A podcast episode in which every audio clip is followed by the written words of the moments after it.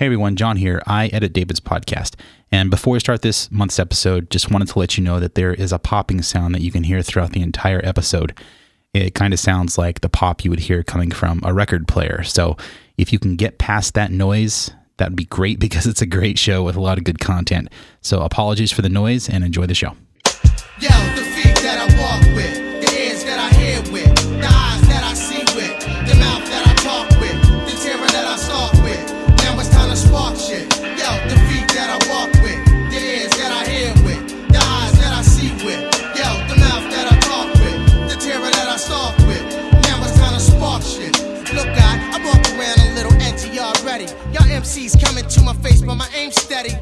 10 and skill the most strategic plan. I float across seas and breathe across land. Are you allowed to curse on this?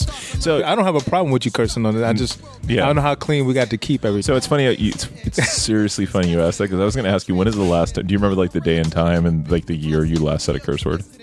Oh shoot. there was your no, opportunity stay. to do it. Crazy man, like nah, um, nah. Maybe when I was pledging, Pledging. yeah, pledging my fraternity. Maybe in '96. You think that's the last time you swore? Was Yeah. 20 years ago? Maybe, if that. I mean, the the the guys that came in after me, they call me Big Brother, speak no evil, because I would say substitute things, but I would never curse. So you know, I say freak dad or that's bullshucks. You know, I would never. That's bullshucks. Yeah, I would never curse. Yeah, yeah, I got that from EPMD. Bullshucks. That's a bullshucks charge. That was an EPMD, EPMD Yes, like that's line E- from a song. Yes. No see? way. Yes, man. Yes, it is. You All gotta right. listen to EPMD music, I'll take man. your word for it. Yeah, Okay. bull shucks charge. Well, in that, That's what they said. I would like to welcome everyone to the uh, most recent. You know, we're in May, and I think we essentially skipped an April episode. So I guess it's the May 2016 episode of Three and Two and One. I'm your host, David Glanders. I'm here in my garage in Old Town Orange. Unfortunately, Ezra cannot be with us today because our guest this month for this episode has an allergy to dog hair. Sorry about that. Yeah, this is a kryptonite to Superman, so I'm sorry. Can't be born perfect. So you're just rolling it out there now that you're Superman. Uh, you know, that's I mean that's what my wife It's early, man. That's a, that's a, that's a, that's an early shot, man. I'm just saying that's what my wife called me. I, I mean, my I wife, your wife called me that. I know I, mean, called you that. You know, because you actually look like Clark Kent. No, me. I do not. Uh, actually, every time you call and text my phone, it's Clark Kent. Is it really? It still is. Yeah, yeah. We call you Clark Kent. no, you don't. Yeah, this is big. You know, t- nice looking tall white guy. Call him Clark Kent. Yeah. Why? Why is white got to be a thing about it? I mean, because you look like Superman. I mean, I'm gonna be real now. I mean, let's be real. You are a white guy. You look like Clark Kent. You know, Not too many brothers look like Clark Kent. I'm glad you're pulling race into this early, since that's going to be one of the things we talk about this episode. Hey, it's there. We can't ignore it and act like it doesn't exist. It, it exists. Uh, Yeah. so, LaShawn and I, we'll, we'll get into that a little bit. We're going to have three topics on the show today.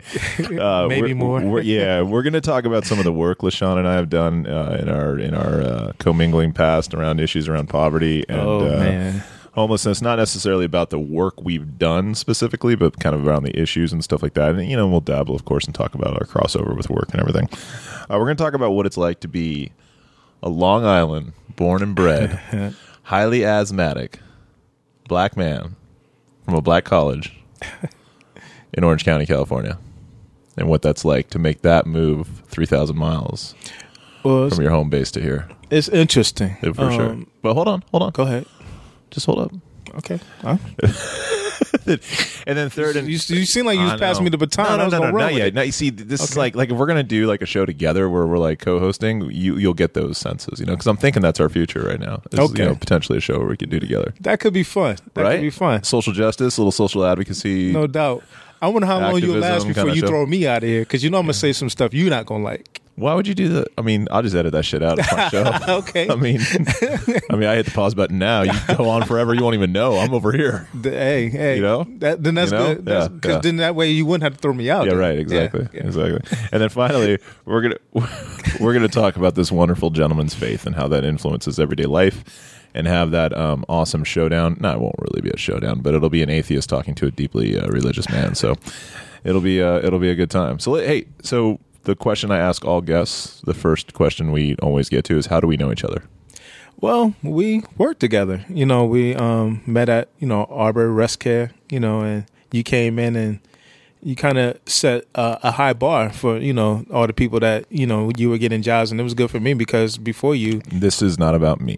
I'm just saying, before you, there was no real competition for me. Oh, okay. Can, can you can you let me work that? You got- you gonna ask me something? You gonna you gonna come on, man, work right, with the kid. All right, all right, all right. Yeah, so you know, I, I thought it was like you know, I think we developed not only a, a healthy competition but a healthy friendship because, um, yeah, you know, kind of had some ideologies about the work that we do, the field that we do, and I know that for sure. You know, I love this field, I love this line of work that we're in, and I know you love it. And so, you know, we may have some approaches approaches that's different. We may see things philosophically a little different, but all in all, I know that you got a heart for the people and I know that you perceive me to have a heart for the people. Mm-hmm. And so, yeah, that's how we met. You know, talking and sharing and kind of going at it as far as being competitive a little bit. So a little bit. yeah, a little bit. Those were good times, though. it was. It was. And like I said, it was a healthy competition because I respect your work.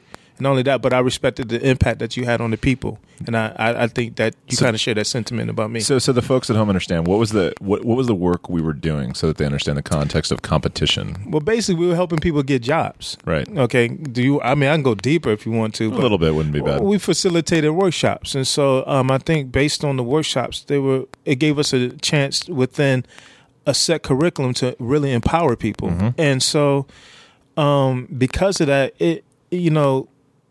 I- would see, I would look in on a couple of your workshops and I would see the emotional impact that you had on people, and you know, I it, it to me it rivaled mine from a standpoint that you know I looked at the impact that I, I could see that I had on people. I, I know you came in in a few of my workshops, and people were encouraged, they were built up, they were motivated. We only had a week to do this, so you're talking about years of you know people feeling about themselves in a certain way or looking at themselves a certain way, but all of a sudden, you know, in that week. You know, they come out looking at themselves differently. It wasn't that we changed everything about them, but at least they felt better about themselves and felt more empowered. It's so it's it's it's great that you bring that part up because that's the part that I had to struggle with, with for a long time was um, you don't want to get that God complex because Yeah. you see how people change in a week. You see how much Yeah. they how much you can move the needle in terms of their motivation, in terms of what they're presenting. Yeah. But you have to like temper that with the reality that you know. Um, you might start that class on a Monday and they all hate you, yeah. you know, or they don't want to be there because they're they're social workers making them go. And then by Thursday afternoon, you're planning the party for Friday, and people are already like talking about all the hard work they're going to put in to get jobs. Yeah. And then the weekend comes, and then next week you're disappointed when people start falling off and they're not doing what they're supposed to do, and they're not actually getting the jobs. And you, it's it's just like it's part of the reality of the work, right? Yeah, yeah. I mean, you know, the old adage goes: you can lead the horse to water, but you can't make him drink. Right. But at the same time, uh, one thing that uh, you know I learned over years in the field, and I think you you- you'll probably approach it the same way. I don't take the failures of the people that we serve upon myself. I think I learned that over time. I think when I first got going in this field, it was like, you know, what was wrong with me that the people weren't listening. I Right. think that's what that's what stopped me from quote unquote getting a God complex. Yeah. I think that's what gets in the way of that. When you look at the fact that you could tell the truth. I mean, and you know, not to bring up my spiritual part now, all right. but you know, I believe God. I believe in God, and I believe that you know, there's a lot that He teaches us and says to us, but we don't listen. Right. It doesn't make Him less God. It doesn't make you less David because people don't listen to what you said that was actually, you know, helpful. Yeah. It doesn't make me less Sean. So I still look back at that work, right? And I and I look back at that actual time I spent doing the workshops with the participants, and mm-hmm. it's still some of my favorite work I've ever done. Right. And I mean, I'm not. I'm at a place now where I'm a director at an agency. I manage a you know staff of you know 20, 25 people, plus interns, plus volunteers, everything else. It's kind of much larger thing that I'm You've doing. done well since those days. Yeah, yeah, true. Yeah. But that is still like that. What you could see someone go through in a week, Yeah. even if they let you down at the end, was still is still to, to this day some of my favorite work I've ever done. Yeah, uh, for me, that was the most rewarding part. That was when I felt free to work. Yes. That's when I felt free to be me. That's when I felt like you know we were having meaningful impact. Um, the part that frustrated me was when I guess the bureaucratic part got involved in it, policy, procedure, in a, in a sense where I felt like people were not being. I felt like what we were building was not being enforced later. Okay. And what I mean by that is the way that it was set up is you put the work in, you build the people up, um, and I'm not trying to sound like, you know, it's us building. I think what it is is that our role was to pull out of people what was already in them. Right. But then you turn them over into the hands of someone else who doesn't have that relationship. And so it gets more into, I guess, getting numbers, a numbers game. And people are being pushed into jobs or pushed into positions or pushed into directions that were not them. And it, uh, to me, it went contrary to the hard work that we were doing. And it's not to say, because I mean, I, you know, the results were still in from a standpoint, you and I both were helping people get jobs. But at the same time, it just felt like everything became about numbers and stats and statistics and trying to meet a quota because of, you know, and I, I get it because, you know, funding and money. But at the same time, I felt like it was at the expense of the people. And that, Yeah. that, you know, that bugs me. You know, I, I wish there was a way to effectively serve without bureaucracy getting in the way, without, you know, higher upper things getting in the way of that, you know, Yeah, being the I- ultimate outlier. I still think we did that that company and our work was still important and instrumental for moving people along down a path. And I mean, Right. people could people could take advantage of it or not, and everyone has their own barriers for what happens and stuff like that. I think my larger point is that I have not experienced much in my career since then that has been as tangibly Hmm. like tang. What's the word I'm looking for? Is it tangent? I don't know what the fucking word is. Whatever. Tangible is a good word. But yeah, but that, yeah. that's sort of like that feeling of like, you know, wow, I like I I, really changed somebody's perspective on something, you know, which is powerful stuff, and that's But- what we were doing there. But what know? question? I mean, my question for you is, I mean, it seems like every position you took, you've elevated. Uh, when is the last time you really did? I guess boots on the ground work. I know this ain't about you, but I, I guess Yeah. we talk about the work we do. Yeah, I guess we're already jumping into Yeah. I, I guess uh, we haven't. I mean, I mean, you haven't done boots on the ground work for a minute. You know, you're kind of dealing with things at a fifty thousand foot level. Right. Whereas when we were doing that, we were hands on. You know, we were the actual, you know, dealing face to face with the people and you know doing the work. Right. And I mean, I still have to do some of that stuff for me. I mean, uh, for for what I do, you know, I still Yeah. have to deal with. Um, I had to do it this week. I had to sit down with a client in a very problematic situation and talk about the potential for eviction and things like that. And it's not fun stuff. Now, do you get excited when you have those opportunities? I'm Well, not going not to front. that one. It does for not not so much, not so much that you're excited about the situation, but I guess for me, like we had to deal with a, a, a- like a client came in and she was highly emotional and dealing with a lot of stuff, and I, I had the opportunity to de-escalate a situation, Yeah, and it felt good for sure. because for you know the past three years, thanks to you, thank you, my friend, uh, the past three years. I've been kind It's been of more than three years, hasn't it? yeah, you know, over a little bit over three years. It's been a, Yeah, Yeah. yeah, since 2013. yeah, okay. Yeah, but- Early 2013. Yeah. Yeah, so for the past three years, it's Yeah. been numbers and finances and budgets and you know setting procedures and policy, and so to actually sit down with clients and actually, you know, encourage and build up, you know, help set a course, help set a set a direction to empower them in that way. I miss that, you know. Yeah. Um, I don't know if something wrong with me, but I miss that. I think one of my biggest strengths is a pro is as a problem solver. Right. Exactly. So whether the problem is our agency and our work is not um, is not moving the needle in some particular area, or we're not meeting some objective as a as a as a unit, right? Like as a program, Mhm. that's a problem I want to try to solve, right? Absolutely. So as it say, you know, going back to kind of my previous work on countywide homelessness, if we're not doing that, like I want to figure out like what the problems are and solve them, right? and take that on. That's a whole nother soapbox. Well, yeah, it is. But you can even but you can even take that down. I mean, if you want to get granular, right? If you're working with a client and they're and you're having to intervene because they're having difficulty communicating with their case manager, or they're having difficulty expressing what their goals are, or they're just having difficulty progressing, or there's behavior issues, or whatever there is, and like the director has to step in to like take care of it. I'm still Mhm. looking at it like I like solving problems Yeah. and this is a problem I want to solve. You know what I mean? absolutely. And so it's the same sort of it's the same sort of feeling. I think what happens is with the client, it's that's when it's more tangible, and then you Yeah. see how all the work you do cascades down to like like now it's affected a person, you Right. know? Right. And sometimes it's hard for us to see like with what we're doing all the time. You know? Yeah, yeah. I, I, and I, I could be wrong, and you could correct me on this, but I kind of feel like I live through the case managers now. Like when it comes to work or the line of work that we do, like I like seeing what they do. I love the impact on the families. I love the impact on the people. I think I, that's actually a really good point. I, I think that sometimes for me, if I go to work, so this happened yesterday. So one of my offices is at our shelter, and I hadn't been there really at all. I think I was there Monday, but I hadn't really been there at all this week because I'd been in other places. I had Wednesday off because I turned 40 years old. Oh, happy belated birthday, my man. Thank you. Welcome to the club. Uh, how's it feel, right? It's uh, you know, it's pretty much the same as it was on Tuesday. You know, so, it's right? really no different. Yeah.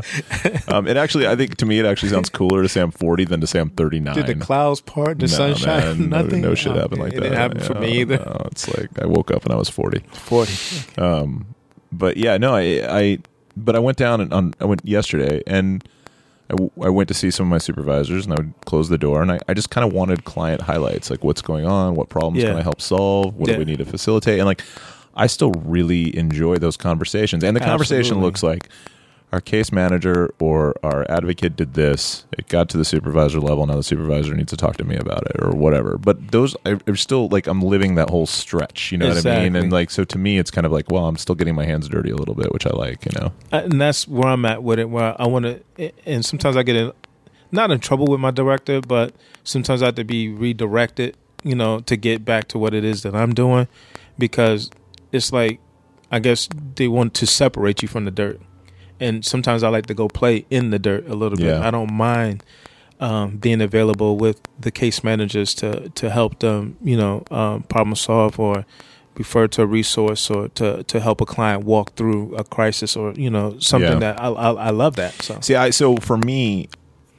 I have to separate that whole activist and want to be, you know, an advocate and want to like Yeah. fight for these issues that I care a lot about, like you know, Mhm. domestic violence and homelessness. that's and everything else. major. Right. So it's like I constantly want to be on the front line of working on those issues, right? But I have to Mhm. remember my role for that and what I'm really strong at is to create my, my, my ultimate like strength as a manager is I'm really I think I'm really adept at, at creating a strong team up and down, right? So Yeah.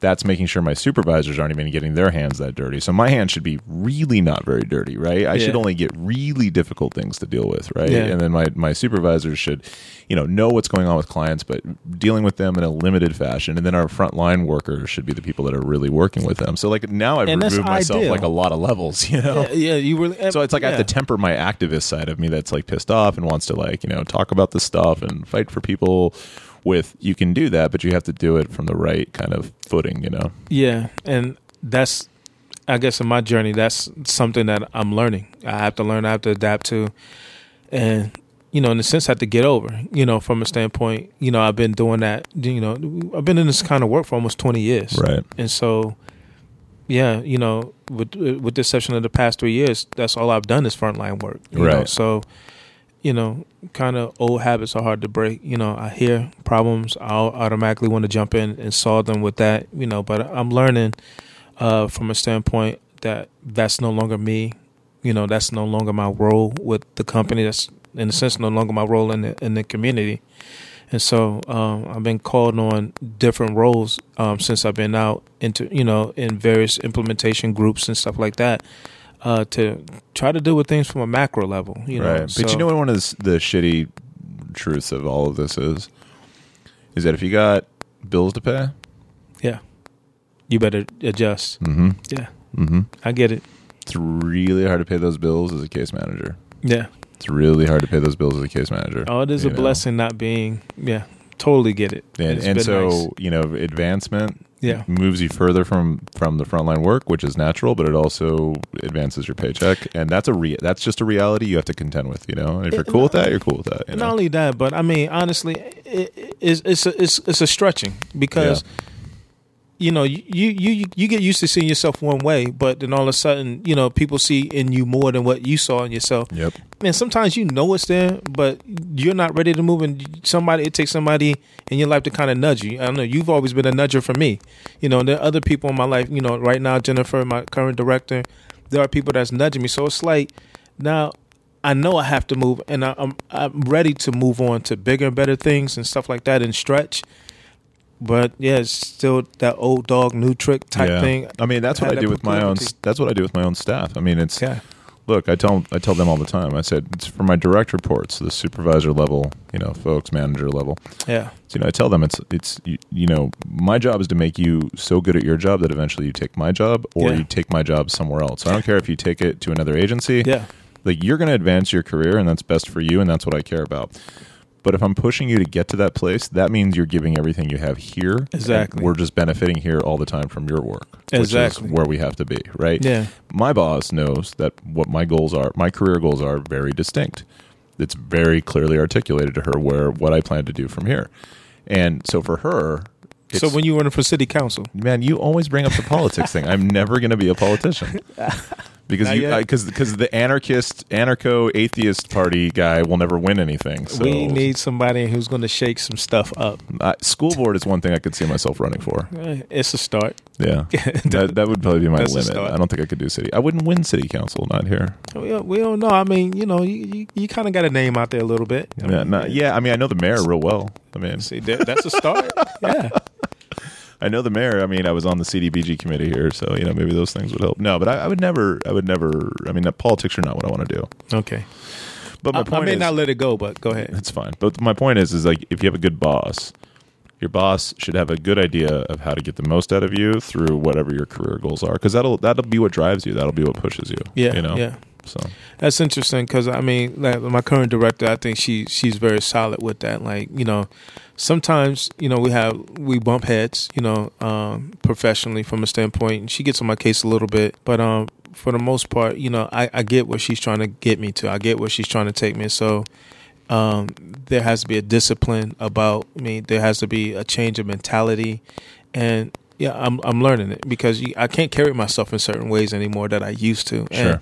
That that's becoming even an adjustment for me because you you know me, I'm a goofball. I, I like yeah, to you, you really are. Yeah, I like to joke. You know, I'm very casual. In some settings, you can't be too casual, and and and so there are things I pop off. I say to people at the wrong place, wrong time, and it may not come across right to staff and team members, and you know, leadership and professionalism comes into question. And I'm in a leadership role, but I'm probably the most immature 40 year old you ever meet.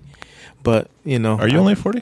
I'll be 41 this year, so you know, Okay. you know, I'm older than you. So yeah, I have yeah, to remind you of that all I the time. I didn't know by how much though, so that's interesting. Yeah, Um, how did you get into this work, anyways? I, I always kind of knew I wanted to do it. You know, um, what is it? You know, I went to when I went to high school. Um, I, I always wanted to major in psychology. Um, I don't want to get into like all kinds of deep, dark, hidden issues, but Why not? Let's talk about those issues, Lashawn. No, it's not counseling, man. but um, and I mean, I had a I had a challenging background. You know, um, there wasn't there's not too much that a kid can say to me that I haven't been through, whether it's you know physical abuse, uh, you know, mo- Physical abuse. yeah, molestation, broken homes, domestic violence, a whole bunch of stuff that I seen growing up, and so, and I think I look at the, my makeup as a person. I was never a bully. I was the one who kind of would side with the quote unquote nerds or whatever, and I would jump on the bully because you know I can handle myself, and so I found myself like protecting people. You know, I didn't like this. I like I root for the underdog, like Yeah. Lucas. Like I watched the movie Lucas, Yeah. and Lucas made me cry. You know, I mean that type of stuff. I mean, so growing up, I always knew that I, I wanted to help people, and now like in a position where, you know, I go to college and I major in psychology. The first job that I have is working in child support. You know, and it everything just kind of evolved from there. You know, I always wanted to work with people. I always wanted to help people. I never wanted people to be defeated by life. I don't care what you went through. So okay, so let's unpack a little bit of that. So the first thing is, first of all, I didn't know, you, I didn't realize you'd had such a difficult childhood. Yeah, it was tough. I mean, you know, my mom, my mom. Uh, I guess you're gonna you gonna make me get into it, huh? Yeah, I mean it's up to you, but I mean, I mean, I can get into it if it's gonna help somebody out there, or whatever. Well, I, mean, I- I don't want to. uh, Everybody has a tough background, a tough story. Everybody has a, a difficult past. You know, um, my mom left when I was four. My biological mother left when I was four. She left because my dad was beating her up. You know, um, you know, he, he jumped on her a lot, and plus he was cheating on her. You know, and stuff do you like that. remember any of that? I mean, it's pretty yeah, young, I seen. but yeah, I seen some of it. You know, Yeah. um, I seen images. I re- I think kids remember trauma. You know, yeah, I don't. absolutely. You know, I remember. You know, when she was when I was four years old. I remember her telling me. You know, my my last name used to be Sean Kennedy. I went to Sesame Street uh, preschool. You know, Big Bird gave, gave me a diploma. but um, you know, and and um, I remember her telling me um, that my name is going to be Sean High, not Sean Kennedy. You know, so whatever on the birth certificate they did, they changed it. You know, whatever is whatever. But um, she she was telling me that my biological granddad on her side, her dad died, and so she went to Alabama to go see him, and she never came back. She left me with my dad and my grandmother because and me, me and my youngest sister. My sister's two years younger than me. She left us with my grandmother because she knew we would have a good shot with my dad and my grandmother, even though he had his issues. My grandmother was a godly woman, you know, raised me up in church, you know, believing in Christ and stuff like that. And um, so she thought we would have a better shot because on her side of the family, you know, a lot of you know people get drunk. You know, her mom used to put beer in my bottle to make me go to sleep. That's probably why I don't like beer, but but stuff like that. You know, it was it was challenging. And then this, my dad's second wife, she was very physically abusive. She used to, you know, beat on me and my sister a lot. She'd dig her nails in our skin and peel skin off. And you know, my dad would come home from work like, you know, what happened to my kids? And you know, they they playing on the hill, they scratch themselves up playing outside, and um, you know, some some sexual things happen with uh, some older people in my family, you know, older cousins and stuff like that. So I was wet in the bed a lot. And I didn't know why I was wet in the bed, but I was wet in the bed. Well, every time I went to bed, she just beat the crap out of me instead of kind of getting an idea, understanding. So one time I went to bed at my grandma's house, and um, and uh, grandma was like, you know, uh, you know, I got up, peeling, you know, taking the sheets off, trying to hide them, and she's like, "Baby, what's wrong? It's only pee. We can clean that up." I said, "I said I thought you was gonna beat me." She said, "Is that what happens to you every time you go to bed?" I said, "Yes, ma'am." Um, know, my step my, my stepmother at the time, Tanya, you know, I said, "Yes, she beats me every time," and so um, my grandmother told my dad, and yeah, that was the end of that marriage. I mean, my dad he snatched her up pretty bad, but yeah, that was the end of that marriage. And then, you know, of course, with my current mother, you know, um, that my dad married, you know, she she took us on pretty young and stuff like that too. And you know, she nice nice lady from Brooklyn, but I don't think she was ready to, in a sense, be a mom like that. You know, um, you know, she loved my dad, but it was an adjustment. Have you know, raising another man's, you know, another woman's kids, and you know, there's a lot of times, you know, she referred to me as the other one. You know, her and my step grandmother, they referred to me as the other one. Wouldn't refer to me as a son. Um, it was a lot of emotional type abuse. A lot of things that were said that you know shouldn't be said to a kid. But one thing that kind of just motivated me or just set me on the course was she, you know, had a had my younger brother. He's 31, and she said to me, um, you know, I guess she had felt some type of way about an essay he had wrote. I didn't know anything about it, and um, she said that you know my dad, my dad was he worked a lot of jobs. He he worked in Queens, and and so he comes back from Queens and.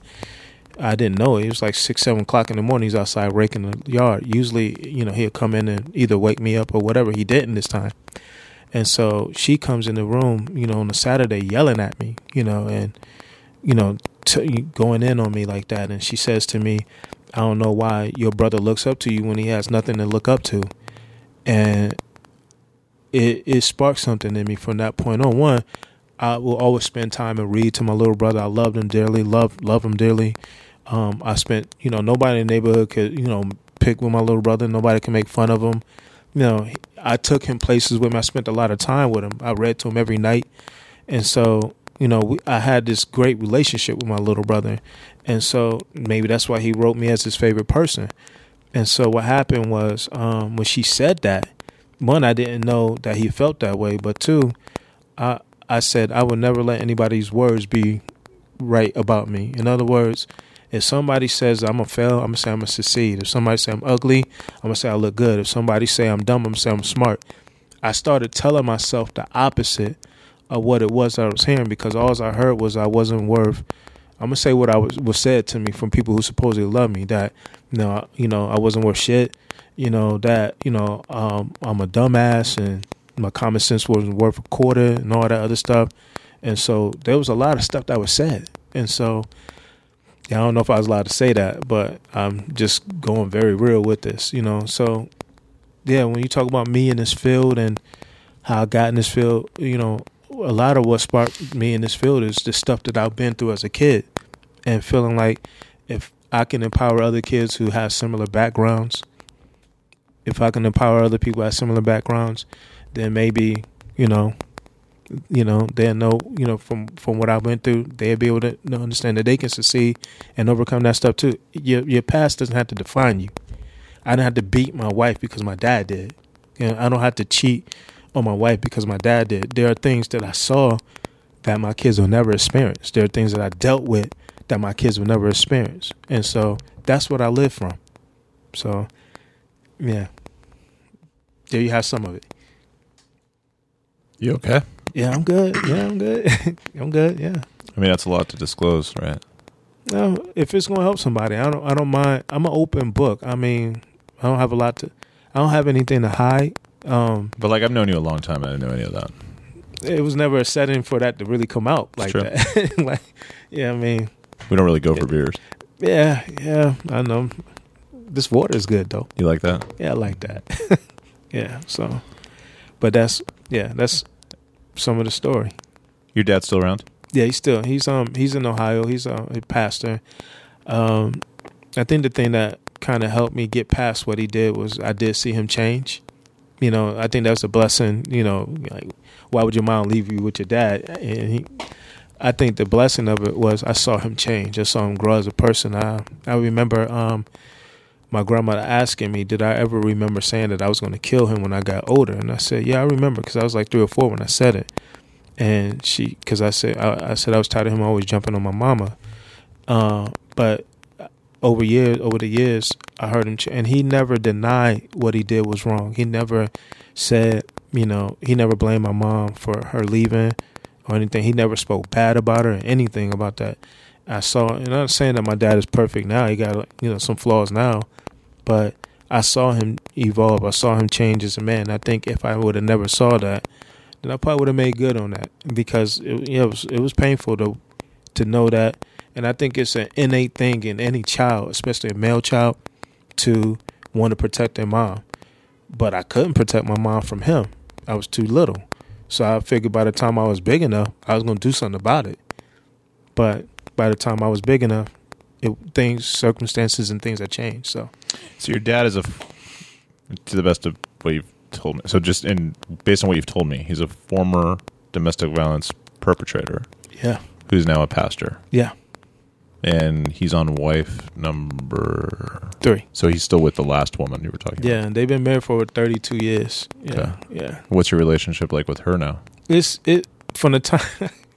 Uh, you asked some good questions. You gonna you gonna dig it all out. This is I good mean, you didn't have to go down this route, man. This is all you. You're right. I didn't. I don't care. But um, I mean, I care, but I don't care.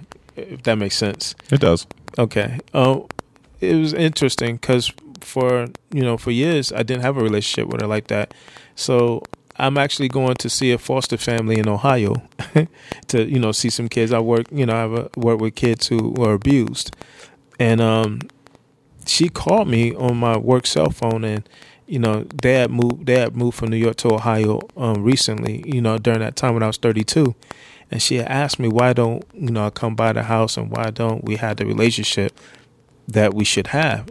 And I said, I'm 32 now. You care to ask me? You know, I said, how about this? I don't want to get into all the things that I heard in the house and all those negative things that were said. How about we just start fresh? So since the time we was 32, that I was 32 to 40, we've had a good relationship where we talk often. She checks in on the kids and, and stuff like that. And I think me and her talk more than my dad. And So I think the relationship between me and her has evolved and it's better. But yeah, for years, man. I mean, Are you still Yeah. carrying around any of those scars, any of that baggage from before? probably there's residue. It's- I mean, I I feel like I feel like the real testament of whether I've forgiven or not is if there's a need, I'm there. If she has a problem, I listen. I try to give counsel. I feel like because there's a lot of underlying issues in my family. I feel like I've become the third parent or the voice of reason in the house for everybody, you know, and I think a lot of that is because of the struggle and I, you know, and maybe how, you know, my faith and everything that kicked in, things that happened in my life, you know, maybe because I'm out of this situation, it's allowed me to see a different perspective of my family in the situation. So every time that something's going on, I'm the one that everybody calls, and you know, so I have to deal with that. And but yeah, I I'm not gonna try to act like there may not be residue. but for the most part, I, I don't harbor ill feelings towards my my stepmother or my step grandmother or my dad like that. You know, I try not to. Have you seen your mom since? Your biological mom? I seen her one time. We went, we visited her uh, from New York when I was twelve, and then I didn't see her again until I was twenty eight, and I haven't seen her since. You talk to her at all? Not often. Facebook friends, anything like that? Uh, well, well, she has a daughter, uh, my sister Ebony, that she had by another gentleman. Um, me and her talk a lot. Uh, I think one thing that kind of soured me on talking to my mother is it seemed like every time I talk to her, there's a lot of bad news, and I feel like sometimes people just suck energy out of you. And I love her to death. She's my mom. She had me, but she sucks energy. You know. Sucking energy, I usually associate with people who bring a lot of. trying to put this delicately, a lot of drama to the table. I'm, I, I grew up in New York, man. you Yeah, don't have to be right, delicate man. with me. You know, one of the highest compliments you ever paid me, and that other people pay me, is that I don't seem like I'm from Orange County, California. I seem yeah, like man. I'm from the yeah, East Coast. Yeah, yeah, no, you, yeah. You're not easily touched in that way. No, yeah, really you not. Kind of shoot straight. yeah. So But people who usually, people that usually I feel like suck the energy out of me are people who bring a lot of drama to the table. Not necessarily bad news. It's two different things, right? And but that's that. Honestly, that's my mom. Drama. Drama. Yeah. Yeah. And it's like one of those things. where if you're tired of the situation, why don't you leave it? I mean, you're a grown woman, but uh, some people just get stuck in ruts and stuff like that. And I think now that I'm 40, there's some culpability as far as the lack of contact on my side. You know, I, I could go see. I just, I don't know, man. Just, I, I love her. Where she live now? She lives in Alabama. Yeah, my mom is my mom, little five foot lady. She Alabama lady.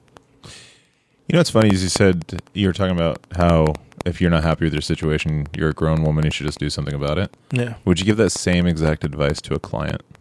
I wouldn't put it that way, Right. uh, and I didn't put it that way to my mom. Okay. I can't. I, mean, I, But I'm it's still the way you. We're being very Well, candid. Yeah, yeah, no, totally. But it's still the way we think about it, right? Yeah, yeah, yeah.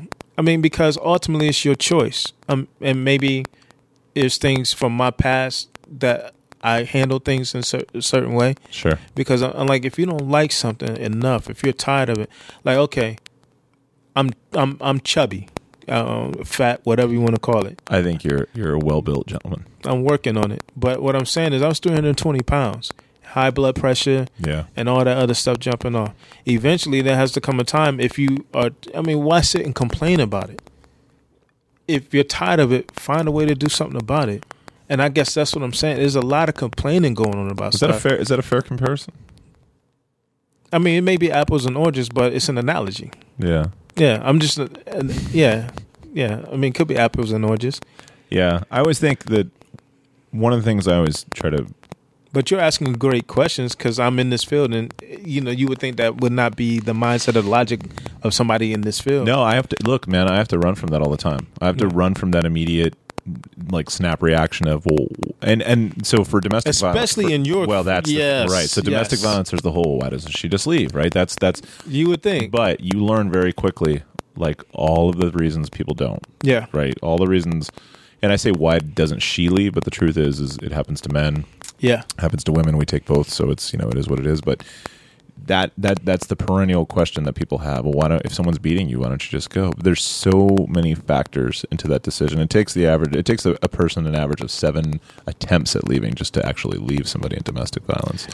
Because there's a million things. There's there's barriers. There's children. There's love. There's thinking someone's going to get over it. There's um, there's uh, you know domestic violence is about control and power, power and control. So if someone Absolutely. has power and control over you, you can't just get up and go because you know maybe they have the keys to the car, maybe they have your bank account, maybe they have everything they need to keep you there. You know, right, so it's never that easy. But yeah, the, the, but the, the kind of the, the the broader thing to think about too is for all of our work, right? So Mhm. working in poverty, homelessness, whatever. yeah, There's it, it's hard sometimes not to be cynical, and it's hard sometimes not to look at what clients choose to do and go, "Hey, dipshit, why'd you choose to do that?" exactly.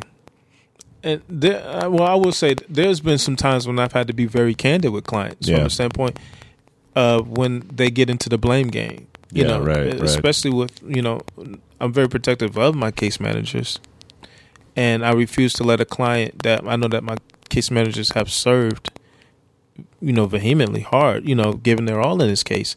I refuse to let them pass the buck on to my case manager. steamroll. You'll never steamroll my staff. Oh Like, no, it's a partnership. No, they can't, so you can't do that. Exactly, Yeah. and so I, I have to remind somebody that my case manager is not the one who put the drugs in your system, Yeah, or not the one who decided not to pay the rent, or whatever it was. You know, you can't. And so I, I think I, I guess when it comes to you know why somebody's in a situation, if you're tired of it, cha- at the same time, at the same time, it, that's diff- that's a good question. I'm about to go back and really reassess myself. yeah, you have to check. You have yeah, to check yourself yeah, on it sometimes. Make sure you're not applying what your standards are Yeah. and what your life is like to somebody else. And that's Exactly. that's the really hard part to do. Right? It's that whole Self awareness, introspect. Yeah. Right. Like, look, I'm a I'm a six foot three white guy from Orange County.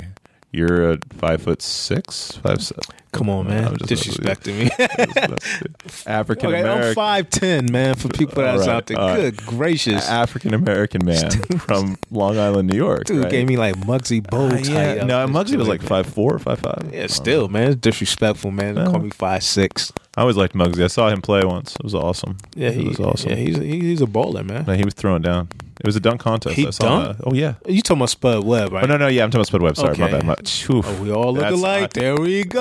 Oh no! there we you go. Shut your man. That's just me forgetting. Look, Muggsy Bogues, number one point guard, Charlotte Hornets. Okay, I'm not. I, I, I know. I had to give you. I, hey, I couldn't pass that one up. man, I was at a show late last night. My ears are still. wanna hear all that, man. Here's my excuses, like a client. Cry me a river, right? right, like a client. I'm You're just not getting away with that with me. but but it's that whole that whole thing we really struggle with, and I think not. I, well, some of us don't. I mean, honestly, like some people still do. I mean, okay, a lot of people. General people in our field should not struggle with the idea of applying our sell our experiences to other people. That should not be something people in our field struggle with, but they Right. do because I think it's a natural tendency to some point yeah. by and large, as a country, I guess, of 300 million plus people, we do that way too often. Yeah, Like, we we, do. do. way too much of like taking our experience with something or our fears of something and applying that across the board and just saying that's how it is. Yeah. Yeah. I mean, that's completely just, that's. It's not fair. It's not true. It's it's it's a lot of things, you know. It's, Yeah. That just don't. It just runs afoul of of um, you know. I mean, that's that's discrimination in a lot of respects, you know. Yeah, man. Yeah, you get into some dicey stuff with that because I mean that's kind of Well, it's I guess where we are socially as a country right now. Anyway, right like i went to a luncheon right and Mhm. and and and this and every person that- so the average age there was undoubtedly over 65 every Right. every person there was a senior citizen every person there was a white male and i yeah I wonder where this is going. yeah, you know me, man. Uh, so the question arose: Hey, who you guys gonna vote for? Ah, So I myself am feeling the Bern in 2016. So I got up and I said, "Yeah, I'll be the one person in the room that says, you know, yeah, I'm voting for Bernie Sanders." right. And I said, "Why?" And I said, "Well, there's a, a bunch of issues. I'll just pull a couple of them up, right?" So one of the ones, one of the the um, one of the things I'm a um, you know me. One of the big things for me is, um, you know, income inequality is a huge deal for me. Social Yeah. inequality is a huge deal for me. So that's racism and all kinds of discrimination. Like Yeah. for me, that those are those are big, big, huge core Yeah. issues, right? Yeah, you don't play that jump. I don't. And and um, we got to talking about voter um, uh, uh, voter ID laws, and we got to talking about voter suppression and stuff like that. And I had all these rich white guys over the age of sixty five tell me that's bullshit, and it doesn't happen, and it doesn't exist. And I and I looked at them, and and and I I kind of lost my breath for a second because I realized why the fuck would I think that they would agree with this? And why did I need to pick this venue to talk about? It's pointless. I mean, I'm not going to change anyone's mind in that room. But then I said things like, well, wait a second, just because your experience is that you can get in your car and you can drive to your voting booth at the library in your nice neighborhood and get out of your car and walk up and vote does not mean it's the same experience for the African American family that lives near Temple University in Philadelphia in a state that has this most stringent and most difficult voter ID laws. And maybe they come from a low income community, and maybe this essentially this campaign has targeted those kinds of people to keep them from voting. And here's kind of evidence for it. By the way, we have on record politicians saying that this kind of stuff will help their um, their chances of getting their party elected. And for all intents and purposes, that primarily as Republicans. Like, there's overwhelming evidence that this is real, but you- you're just denying it because you cannot live somebody else. You don't even attempt to have empathy for someone else's experiences. Like, not even, a, not even like, like not even a, an effort, a slight effort. You know, and I mean, to me, that's that's atrocious. Oh, wow, wow! You, I, I guess we, we we transitioned into the black man in Orange County. Oh, yeah, we can do that. Yeah, yeah, yeah. well, Yeah, I guess like uh, black man in America in general. I mean, and I guess I'm gonna be very general with this. I think, um, man, okay, I've been watching this series on TV um, recently called Underground, and you know, not that I need to see anything on slavery to remind me, you know, what it was and all that, you know, but I guess what what you deal with or what you see, not from your standpoint, but um, you know, from I guess th- those gen- that that that group of gentlemen is how can I say it? It's like they automatically they I mean they don't they didn't see the the, the wrong and it, the atrocity of it, and they looked at it as a business, a means to make money, a means to an end. They looked at slavery as a corporation. Wow. Yeah. Uh, and so understanding that and how maybe it was passed down, that mindset, just like, okay, okay, you got a lot of, um, I have a lot of African American or black friends. I don't know what we going by these Whatever days. you want, man. Yeah, no, I'm saying I don't know. I don't. I, I know we're not going by Negro or. I know, I know, I know, I know one thing. I should not be the one to tell you. Okay, I, I don't even know. Okay, but I'm gonna say either I don't know, and I don't know how many black listeners you got out there, but whether we going by black or African American, I think the thing that always got me about is we talk about the impact that slavery had on us as as as as a black community, as black people. And I try to remind a lot of my black friends, like none of us really felt the whip, none of us felt the lash or anything like that. But at the same time, if there is impact of a mindset that has been do- adopted over 400 years ago for the black community, I would have to assume that that's also reciprocal on the on the white community from a standpoint. If you have a mindset or an elite, or not being able to see the other side of the coin, that that may be true from a white perspective. I think you have to be really, really out of touch with reality to not look around and see the effects slavery have had in this country that are still we still have institutional racism in a major way. Absolutely. But now let me ask you, because this is this is what get me. I see the impact of slavery. Don't get me wrong. But I think where we go wrong as black people is we call it slavery today. It's discrimination. I think there's a difference between discrimination and slavery. The slaves, they weren't getting paid for nothing. Their their children were being auctioned off. You know, the wives were the masters were sleeping with the wives. All that you know, the, the men were being castrated. All that was happening. With the exception of maybe a few lawbreakers here, a few murders here, that's not happening. Like I have two beautiful daughters. They're still with me. I have a wife who has no no white man has came to me and said to me, you know, I get to take your wife and you know, you know, and I not be able to do anything about it. And so yeah, I, I get that there's residue. Obviously we still have a serious race issue in the country. I mean, we were talking earlier about you, yeah, you carrying around residue from your past. and We were talking Right. about trauma and things like that. I mean, Absolutely. Look, the trauma of moving millions and millions of people away from their homes, stealing them, and then treating them like commodities, yeah. um, bartering for them, selling them, forcing them into labor, killing them, raping them, destroying their lives, all of those things. The idea that that wouldn't still, Have an effect. yeah. I'm not saying it doesn't. I mean, you can draw direct lines between a lot of the things that people want. The, that a lot of the things that people claim you should be able to pull yourself up by the bootstraps and get over. Right.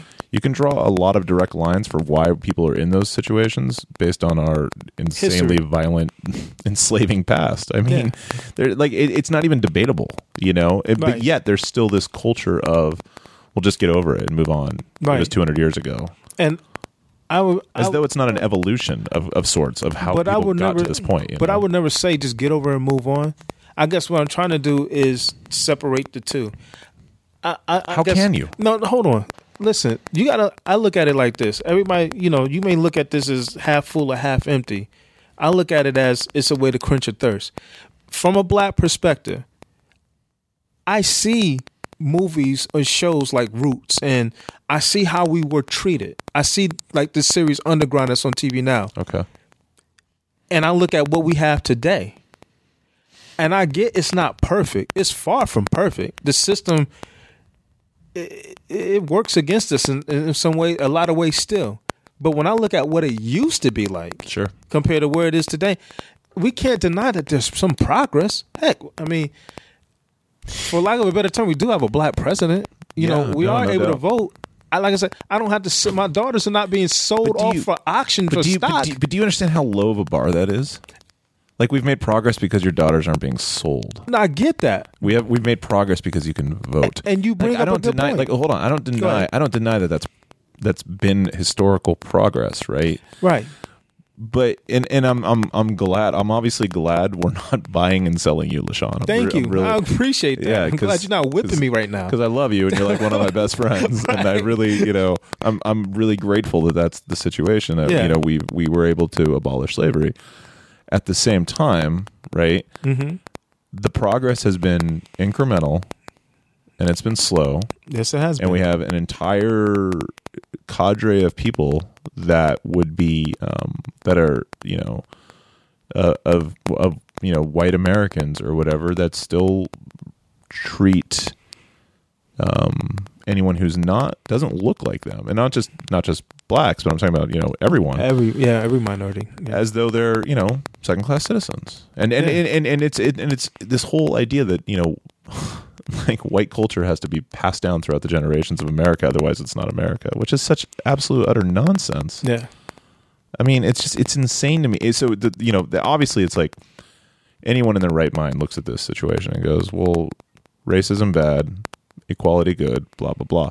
But people's actions don't always actually dictate that. People's observations about what they think about that kind of thing, or how they see. A lot of people will look at equality and go, "Well, he has every opportunity that I have, therefore it's equality." But they don't realize all the nuances that are there with with the other person, right? Yeah, And it's- absolutely. It's, again, it's applying their privileged experience, white male privileged experience, Right.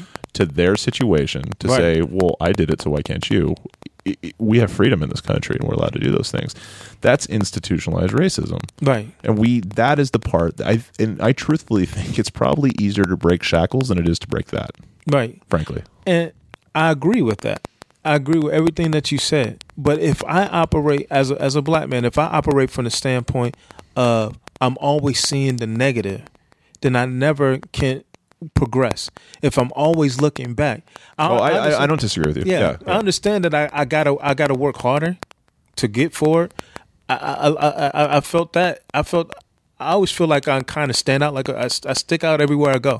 I stand out like a sore thumb. Unless I go to L.A. or Compton or out in um Inland Empire, I totally get it. You know, Yeah. I, uh, I mean, because there's a lot of black people out that way. but we're talking about the whole country. Yeah, well, we talk. Okay, even from a, I've always been the minority. I've always been out there. The fact that you have to go somewhere to feel more comfortable is my entire point. and I get that. But if I don't look at the little things, the small steps that's made, then I'm in a position where I'm gonna start throwing the baby out with the bathwater. Yeah. And I can't do that because, then, like I said, I have a good friend in you. Yeah. And I have. I run into a listen. I run into a lot of nice, and I, I, I guess maybe I should look at it more um, macro. But I'm looking at in my own circle, my own world.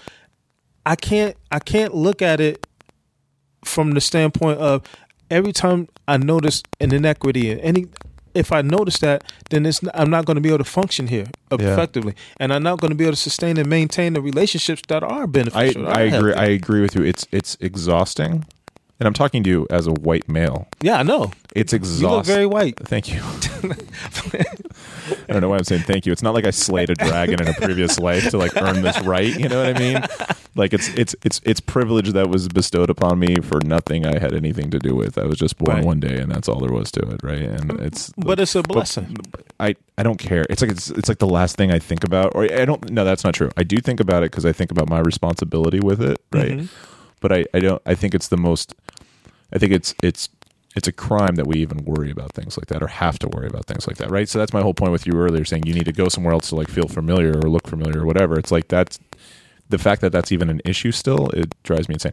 But what I was gonna say is, um, the the the it is it is tiring and exhausting to constantly have in the back of your mind issues of race even if you're even if you're holding on to them for the right reasons right so if you're constantly working towards um, you know abolishing and, and and working towards more equitable you know fairness and everything else and trying to you know dismantle institutionalized racism. If you're constantly thinking about everything you do in those in that context whether no matter what color you are that is exhausting. And it, you're right it will make it more difficult for you to do things you have to get done for sure. Yeah, yeah. So, I guess I feel like I'm telling you about the experience, and that's not what Yeah. I want to be doing. But I'm telling you, like, it- well, no, I think, well, I'm hoping this sounds conversational between two people that care about this from different perspectives. You know, I mean, but- I mean, but you bring you bring a, a very good perspective. I mean, I never looked at it from a standpoint of, yeah, I just looked at it. It was prog. It's progress. I guess what I'm saying is, I'm talking about.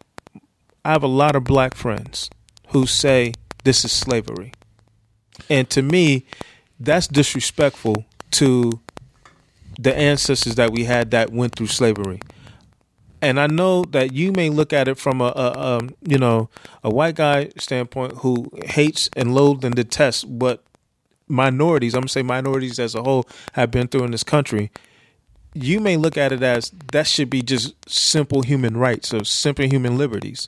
I get that, but it's not.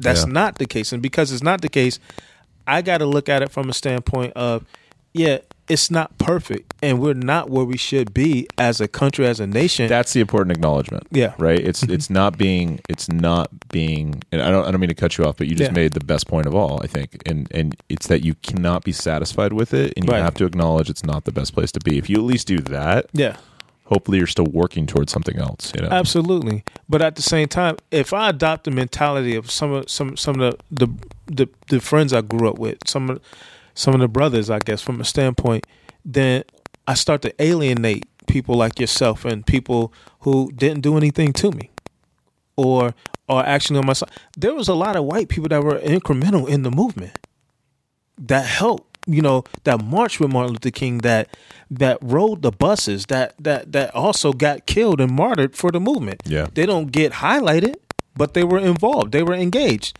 And so do we alienate them? Listen ultimately when it comes down to it I get race and everything we're all human beings. Yeah, and that's the bottom line. And so I treat people, especially people who treat me like a human, I treat them like a human. Right. And so I know we tease and joke about race because it is a reality.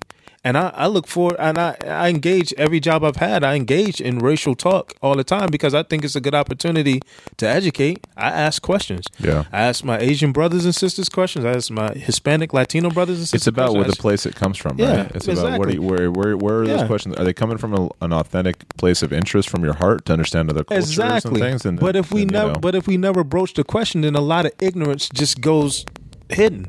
And and I know what happens at my jobs a lot of times is people actually relax, and we have you know real good talks about race and get understanding about certain things. Like not all black people eat watermelon. I'm one of them. I don't. I, cannot stand watermelon. You probably like watermelon. it's okay.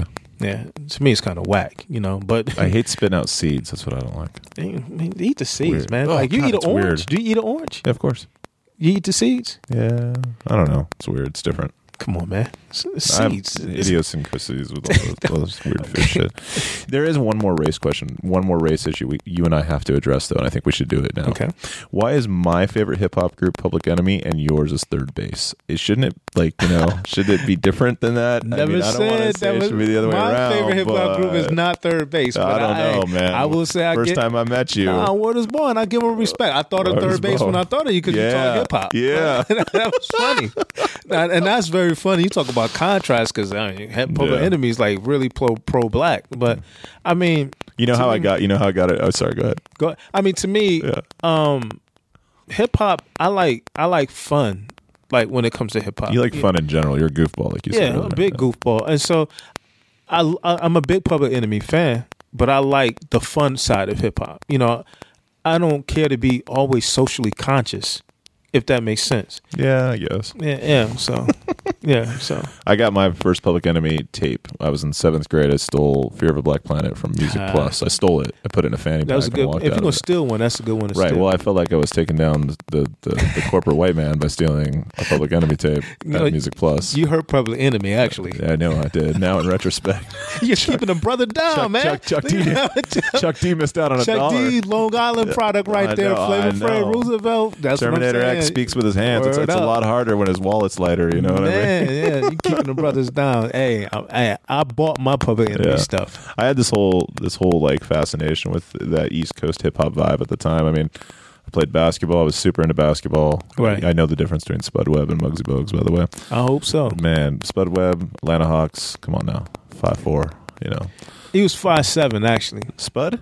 Yeah, no. Spud was five seven. I can look it up. I got the computer right here. Go ahead, man. Like, Go ahead and be uh, wrong as usual. Okay, If all I, right, if- all you know, if I speak right. You know, definitively about something, you know you're wrong. You're the guest, so I'm gonna let you get away with this one. you go ahead and look it up. No, that's cool. You don't have to let me get it. I'm telling you. But I just remember that day we were talking about, like the day we met at Arbor. We were talking about the Yankees and New York, and like I had this big fascination with like New York and like you know East Coast culture and stuff like that. And we were talking about all the big cities that I like and all that, and we got into talking about hip hop, and it was like I remember you were like, "Why you're all into like you know."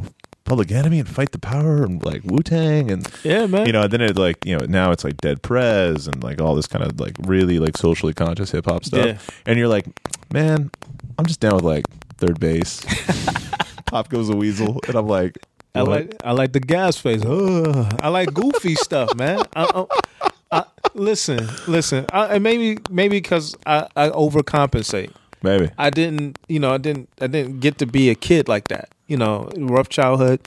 You, you kind of have to grow up a little faster than you supposed to or wanted to. it might be true. Yeah. So I mean, like now, I mean, yeah, I'm a father. You know, for years, but I like to have fun, man. I mean, life is too short. It's too short to be uptight.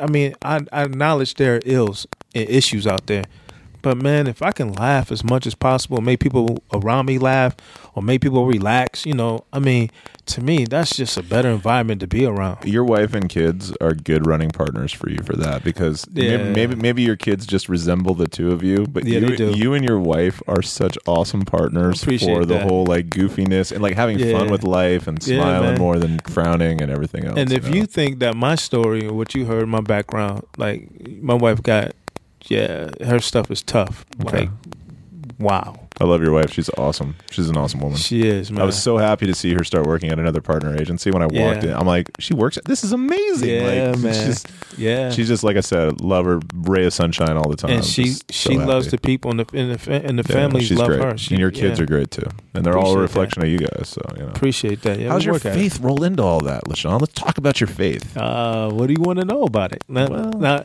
I mean, okay. Why you always just trying be to, real? Why let you me, always, let me why you why you always trying to convert me? Why you always do? Why you always doing that? Okay, I mean, there's some things I believe about my faith that you know I feel like this. Okay, if you want to be right, about be converting No, you and stuff like that, Yeah, yeah. yeah. I mean, I mean, there, I feel like this. If what I believe is correct, if what I believe is right, then there are a lot of people that I've come across, a lot of nice people that I come across, a lot of people that I love dearly, you know, and that's what really motivates me to even sharing it.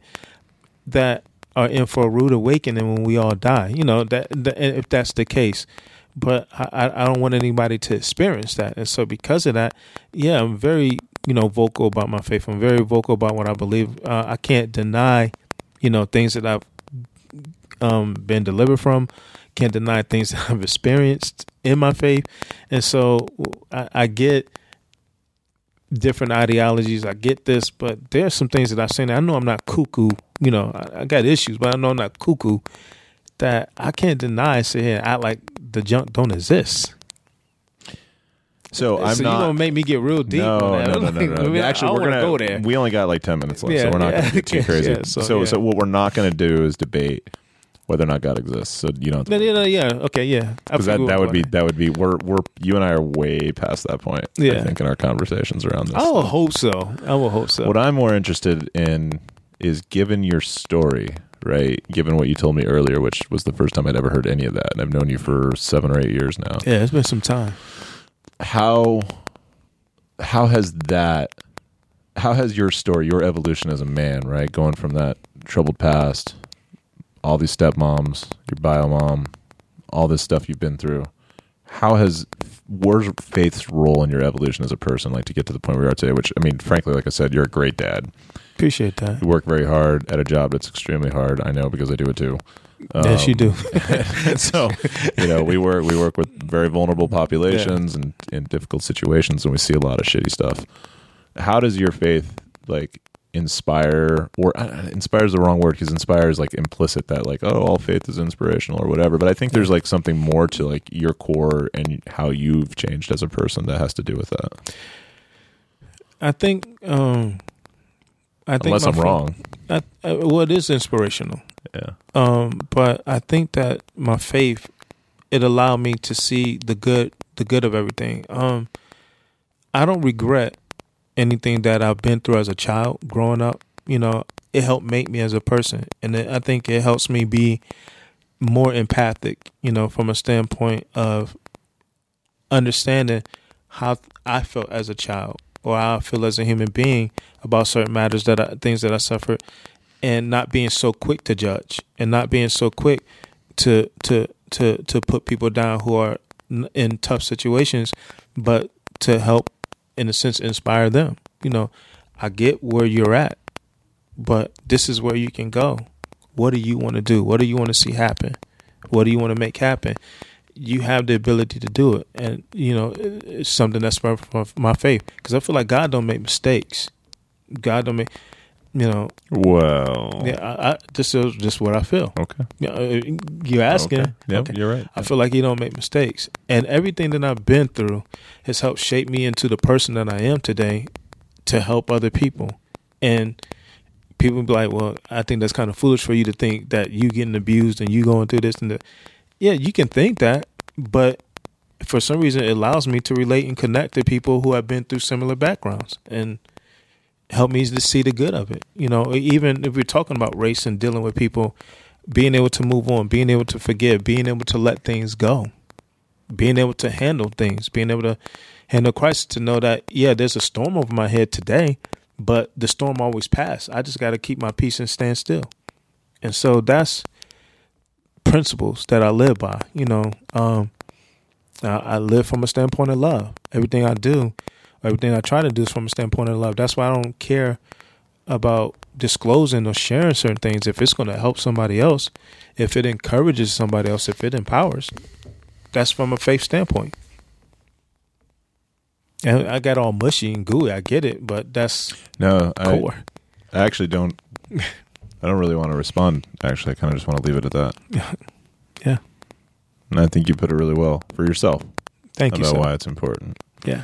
And you and I can go back and forth all day long about the importance of not having that intersection with our work.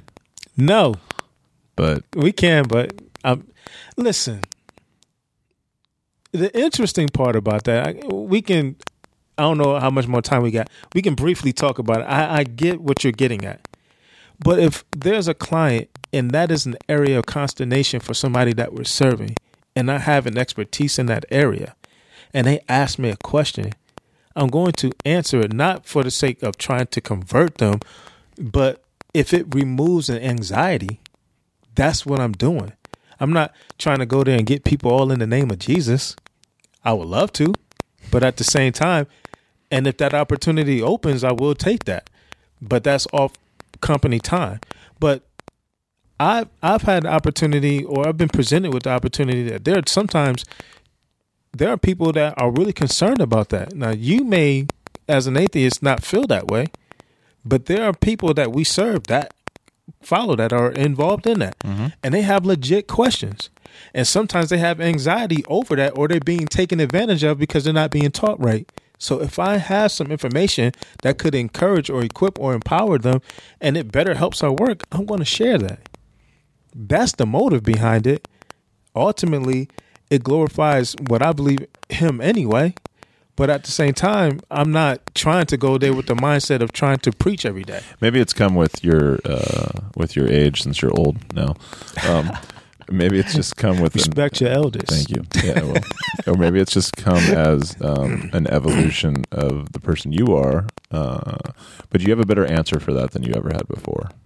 So what I'm trying to say is your explanation. What was for- what was my explanation in the past? I would love to. Re- what was that? Uh, it was very short. It was, um, well, you know, uh, I have to preach the word of God because that's what I do. So if someone needs that that help, that's what I deliver. You're you're contextualizing sound like it. me. Yep, yeah, that it- sounds about right. it was you. yeah. So I think like you know your your your answer has has evolved thankfully because I think I I took some serious umbrage when we first got to know each other about the use of that. Um, and was concerned when you took my old job um, after I left that you would do that more, but I had faith in you that you would be able to control it. So I was Atheists you did. having faith. That is an interesting concept. We must talk about that another because time. you can have faith in human beings much easier than you can have faith in something mystical. So, Oh, um, okay. Anyways, so on then that if note, you see it, do you need to have faith? oh, Ah, don't get me preaching, brother. You better leave me alone. I think in order to stay, to stay friends and to wrap up this podcast in a timely manner, I have a You can always edit me I. I gotta go put a suit on right now and go make money for my organization, if you don't mind. So I wa- I would like to thank you though for being on the show. It was a pleasure, man. I enjoyed it. Did you have a good time? Uh, I did, uh, and I hope that the people that hear it, you know, hope they had a good time listening to it. So, I think they will. I think Yeah, they will. so- You're a good guest. So that's going to do it for this month's episode of Three and Two and One. Thank you so much. Um, appreciate everyone who downloads, who uh, subscribes, who rates, who uh, you know listens and reviews and everything else on iTunes, Stitcher, etc. y'all holla at my boy, man. Y'all holla at him. He's a good guy. I'm I'm just trying. I'm just a man trying to get by in the world. Um, so I'm not sure who we're going to have on next month. I got a couple potential guests. Um, I did want to make a quick announcement. Uh, I'm starting a second podcast. Uh, it's called. Are you ready for this? David and the Dude. The dude is my seven-year-old son.